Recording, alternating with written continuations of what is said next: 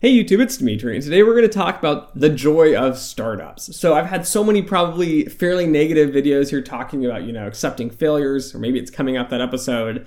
Um, I've also talked about, you know, management and try to get you guys some learning experiences here. But there's a lot of videos talking about the horrors of a startup, and I think the reason I focus so much on the horrors is that you don't really realize how bad things can really get until you've been in that situation, right? And I don't know if I mentioned it in past videos, but we had we had a vendor that's just like on our pounding on our door violently, uh, wanting to physically assault us. Our president was in the trailer. He called me to call the police. We had the police show up, and it was like complete chaos and meltdown. Uh, they took care of it though, de-escalated. We moved on. Um, again, there have been some crazy times I fired employees, had employees, you know, throw stuff across the room, yelling and screaming, you know, furious. You know, they're going to, you know, get me for this, and I've screwed them over and everything.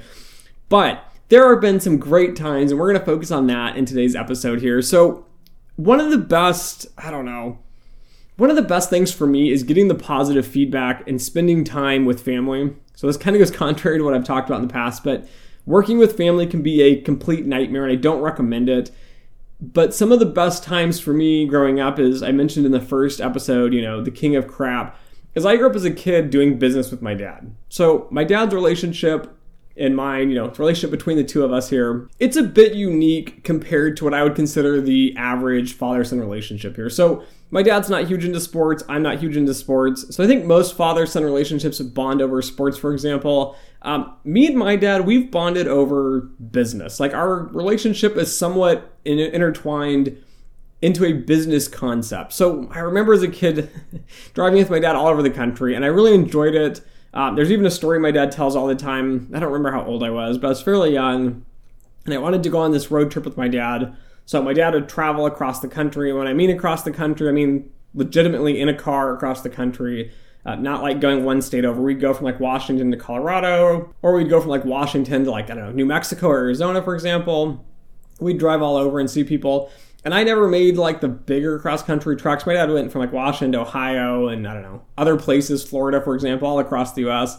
But, anyways, when I was young, I really wanted to go on this trip with him. And so the story goes basically, like, I begged him to go and I begged him to go. And so my dad said, okay, here's the deal. You can go on the trip with me, so you can ride in the car. So, again, this is like multi days, like 10, 12 hour days of driving. You can go in the car, but you just can't ask, are we there yet? That was kind of the the moral right? You you can't ask that because you know when you have little kids or when you're young and you're in the car and it's been like I don't know two hours and you're like, all right, we there yet? Right? We've been here. It seems like forever as a child, and then you know you're there for like six hours, seven hours, eight hours. Like we've got to be there. Are we there yet? But I asked my dad. I said, okay, I promise I will not ask when we go. And I went on this trip and I didn't ask. And I think from that point forward, that was kind of where it all started off as me kind of starting this, you know, fun childhood career of going to sell toilets across the country with my dad. And it was just a lot of fun spending time with my dad. We have so many stories about, you know, staying in super, super nice hotels. So again, we weren't flashing and trying to spend money, but a lot of times you'd go to conventions and that was kind of the package deal with the convention. You end up in a really nice room. Like I remember one of them we had in California. It had a downstairs and an upstairs, and it had like a boardroom in it. So it had like a table and like a whiteboard and everything built in and then upstairs like was like the bedroom there's like a you know telephone in the bathroom and it was good times.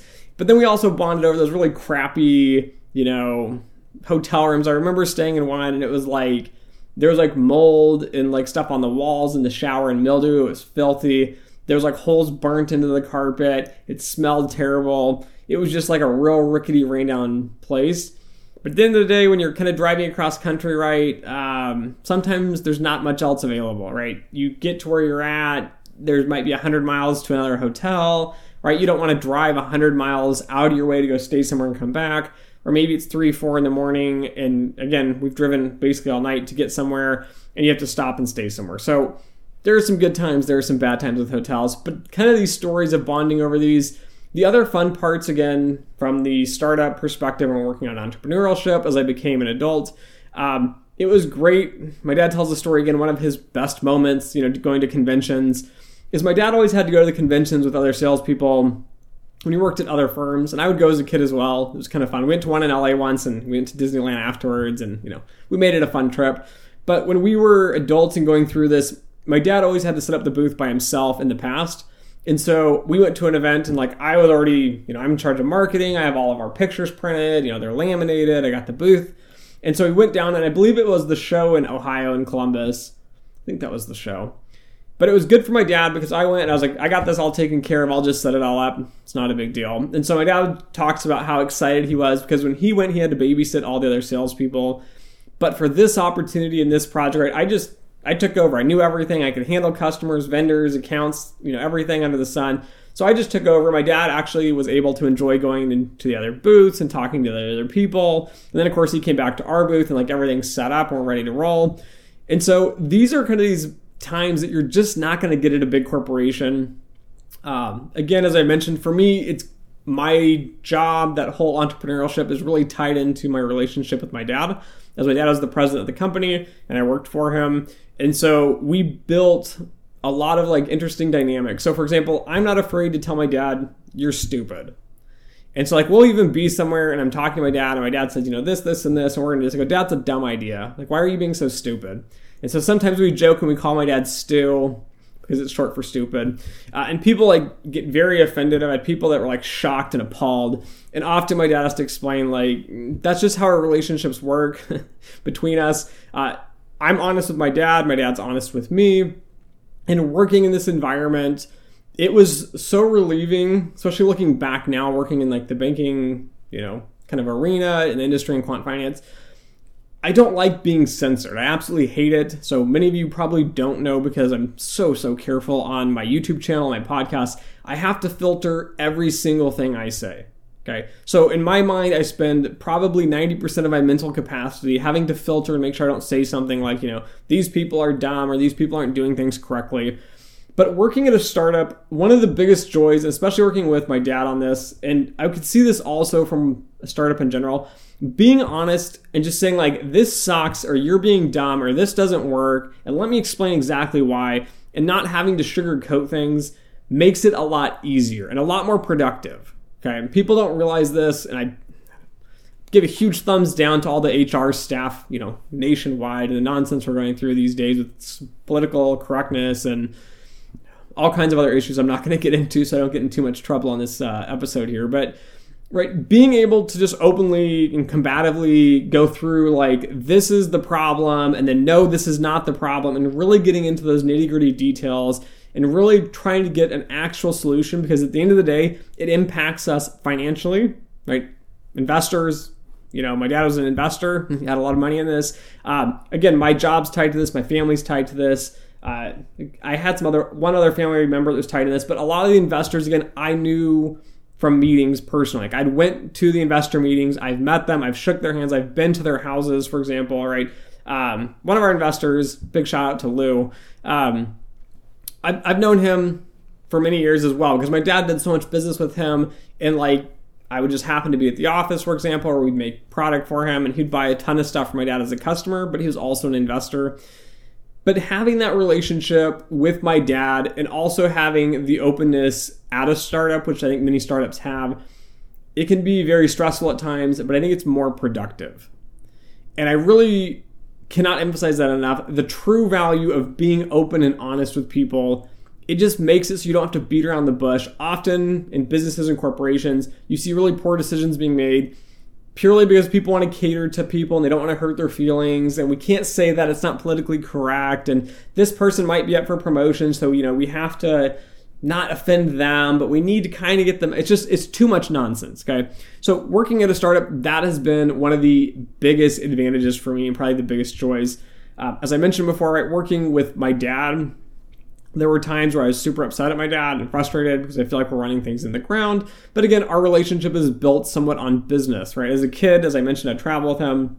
Throwing a last note here too. We also talked business constantly. My dad was like, "Why do you think you know this company's better than that company?" We just sit and chat about it in the car. You know, this company has better this or better that. And so finances were an open discussion as well. But again, having that open conversation in a business, being honest, being upfront. Yes, there are some brutal times, guys, but having that openness is, I think, crucial to actually make a startup function and run. Um, that's why it lasted for so long because we were trying to make decisions, but being open and having those discussions was definitely a key part and something I enjoyed the most in working at a startup. The next piece here is really the learning. So you're not going to get this anywhere else. And I'll talk about some other pieces as well. But in a startup, like I mentioned, there was no marketing team, right? There was no one to say, Dimitri, you're young, you're fresh out of school, you know, or you're in school. Let me explain how to do marketing X, Y, and Z. You had to really think on your feet and learn how to do it, right? I had to teach myself the analytics. I learned a lot of accounting in school, and I, you know, put a big, you know, star on my chest or pat myself on the back with this. But I feel I'm an expert on what I'm going to call bankruptcy accounting. So I can take books that have been screwed up, records are missing, all kinds of issues and I can go through them and try to figure out how to patch the gaps, figure out where the mistakes are, and really bring it back to something what it actually should be given, you know, GAAP, for example, following these, you know, generally accepted accounting principles, really bringing it together. But again, I would have never been able to do that. I would have never had those experiences at a young age, right? No one's going to give that to you. Again, there's no team usually either, right? I didn't have a team on my back to support me and people like saying, oh, do it this way, do it that way, right?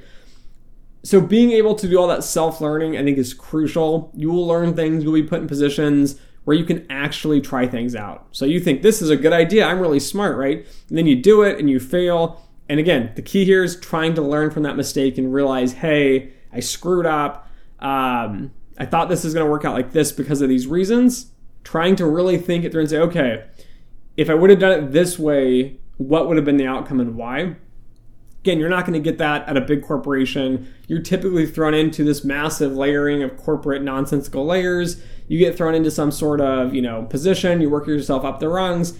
By the time you get to the top, even though you've been through this, you're only in one channel. You don't get that breadth of experience and knowledge and expertise across the business. So you're not going to get that. The other piece that you are going to miss, so you're going to miss the expertise from other colleagues. So one advantage of being not in a startup, which I'll point out, is that often it's nice when you start a job right and you don't know quite what to do. You have a senior colleague or a manager that comes in and kind of coaches you and mentors you and shows you how to do things and why you do it and all that. This is why I think it is crucial to go to industry conferences.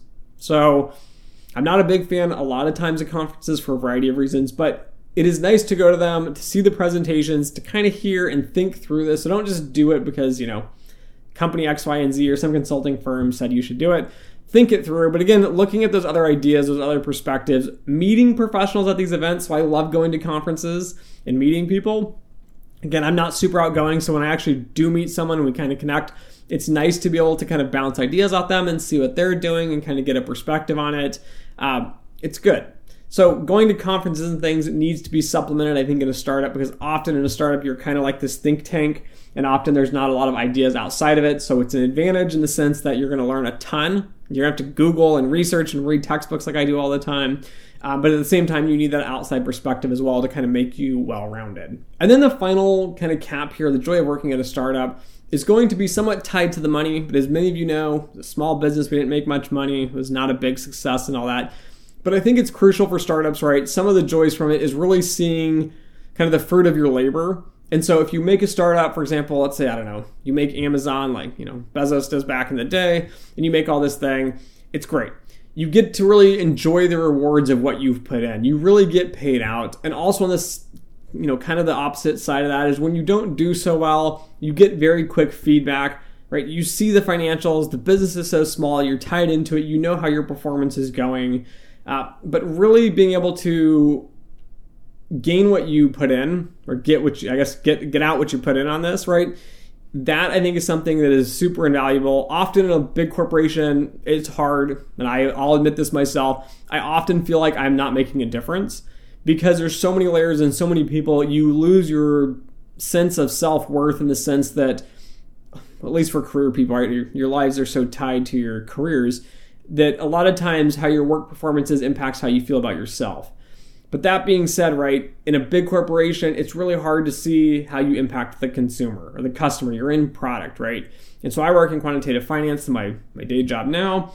And we're so buried in the back that our models that someone builds, so we validate the model that somebody else built that's used by the business to impact the customer, is so many steps away. I don't see those customers. I don't hear their stories often, right? I've had some experiences where I have, and it's pretty exciting to see you know, a model in action and how it works and how we validated it and, you know, all that jazz. But at a startup, you really get to see that hands on experience, what you put in and what you're getting out. And it was just amazing for me at the startup, right? For actually like we built a product. So I again I physically used my hands. I built these things on production, and then it worked on the finance and accounting, all that support and uh, whatnot. But building the product, seeing it shipped, helping on installations, for example, and then seeing the customers excited, they're signed off on it. You know, it's got the texture they want, the color they want, it functions, it's in the right spot, everything goes well. When they go, when they don't go well, it's kind of a pain, and it's really disappointing on your end because you realize you somewhat failed, you dropped the ball somewhere. But seeing those successes is something. Seeing your product, seeing your work from end to end is something you're just not going to get at a big corporation. And that kind of wraps up this podcast, right? That's what I really love about working at a startup. There are amazing opportunities out there for startups. Again, you have to brace for it. You have to realize it's super, super risky. Uh, the bigger the risk, typically, the bigger the return. But that being said, there's a ton to learn in a startup. I think it's a very, very valuable experience, especially when you're younger. So doing it when you're younger is more important, right? If you're not married, you don't have kids, money coming in and cash flow timing isn't as crucial, but you will learn more than ever. There are parts of it that are terrible. You might have night terrors about it, you know, thinking about people collecting from you, people pounding on your door, suing you, and all this. So it's not worth it for many people, but you do learn a lot. There are a lot of good experiences. You will build closer relationships and ties uh, at a startup than you will anywhere else. I can promise you that. And that's what I really like about working at a startup. So thanks for watching. Thanks for listening. Don't forget to like, share, and subscribe. And as always, until next time.